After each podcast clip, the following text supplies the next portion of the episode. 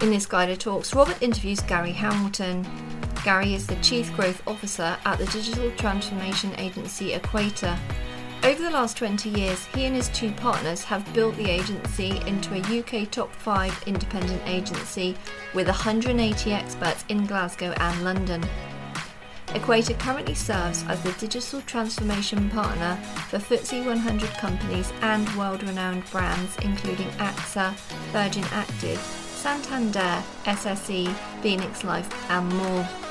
Robert and Gary discuss digital transformation, increasing prices, creating the role of a trusted advisor, growth secrets, plus much more. And hello, and welcome to the uh, Guided Talks Grow Digital Agency. And I'm absolutely delighted today to have with me Gary Hamilton from Equator from Scotland. Hello, Gary. Hello, Robert. How are you? Absolutely fine. So, Equator has got a really, really excellent reputation. But could you just describe what Gary Hamilton does and what um, what Equator does, how big you are, just to give us a sense of who we're talking to. Absolutely. Gary Hamilton is one of the three owners of Equator, digital transformation agency, top five independent, about 180 staff now, 15 million pound turnover, uh, working across five core sectors finance, travel, healthcare, energy, and been doing this uh, as my face probably says, for about 20 years. 20 years. So you call yourself digital transformation rather than marketing agency, is that?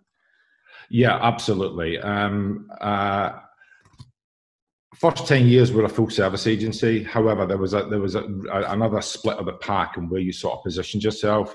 We were more leaning towards transformational tech. And by i mean that what i mean by that is not websites but going in analyzing pain points and putting in digital solutions to solve them. Yes we offer the marketing as well but it tends to come after the, the, the realization of the benefits that's brilliant because that's almost like you're you're you're ahead of the game because all the platforms are saying uh, think about digital transformation, think about think about being a software supplier, think about being a, a, a bigger piece, not just not just an agency that does performance marketing, and and not many people made that made that jump or haven't made that jump. Yeah, everyone's kind of playing with making that jump.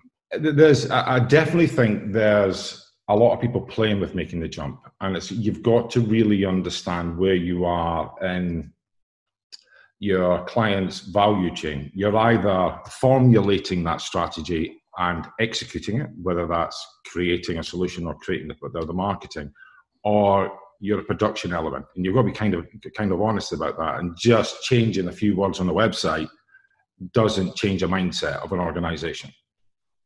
I think that, and I think that, and I think that's what's kind of gone on is is is what for, for many agencies, it's a bit like corporate speak. You know, the way that um, you know the large blue chips and the banks yeah. start having a purpose, or they start having, and I think lots of agencies have put digital transformation because they mm. know they know they should be helping their clients with digital transformation. And and uh, but actually their their bread and butter is still still marketing agency or digital marketing agency and that's that's the conundrum that they kind of have. Yeah.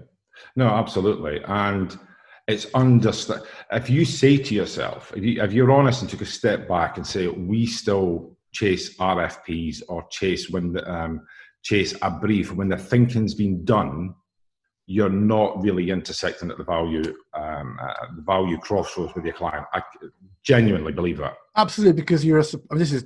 I mean, my. I'm a great fan of a guy called David Maister. David uh, is actually an accountant. Originally an accountant, he became a consultant to the big consulting houses, Accenture, and David was a mm.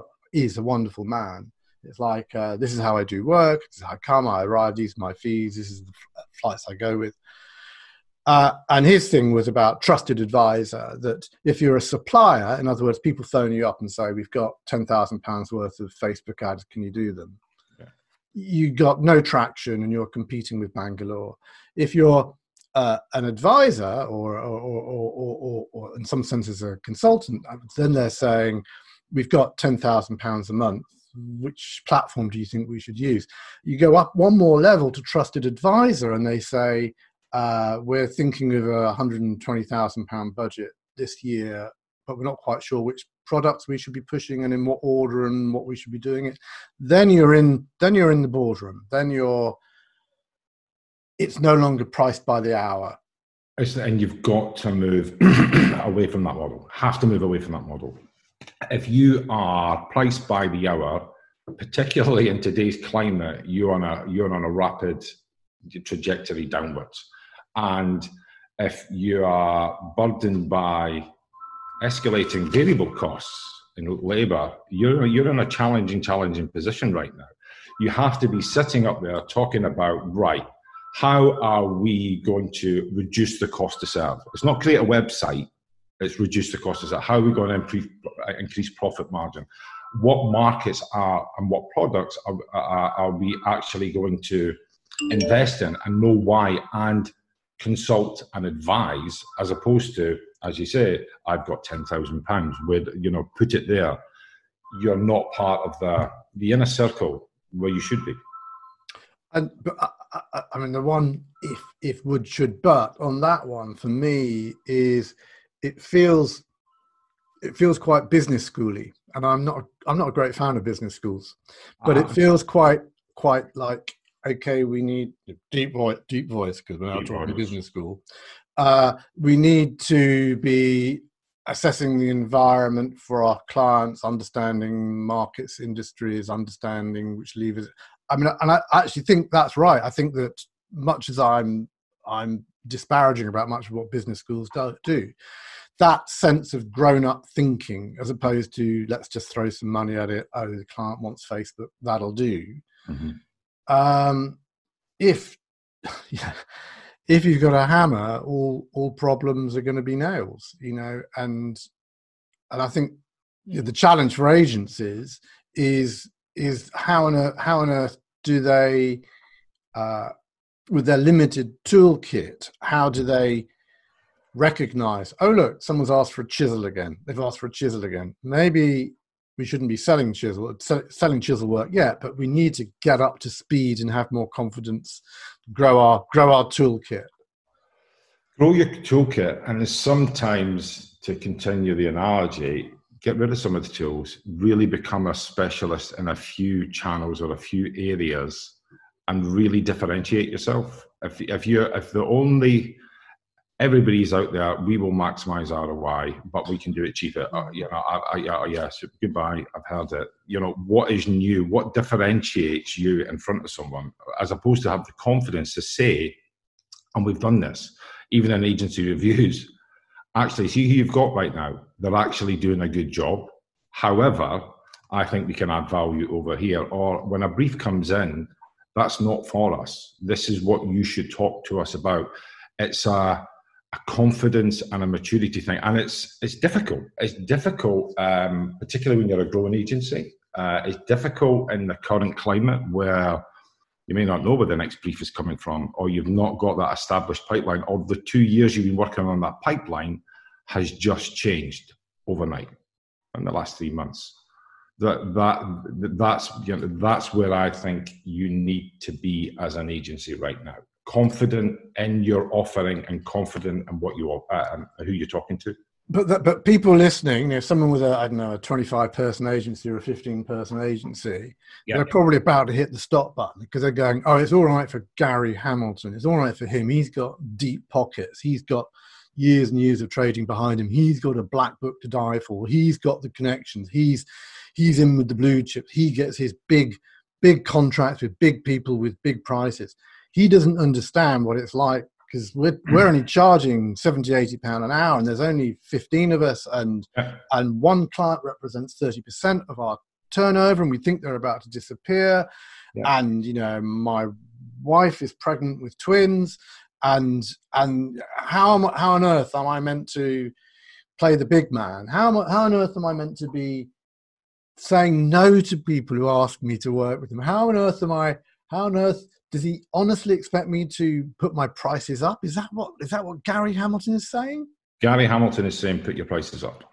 Genuinely saying. He's also saying if one of your clients is eighty percent of your turnover, yeah, you've got you've probably got a couple of strategies right now.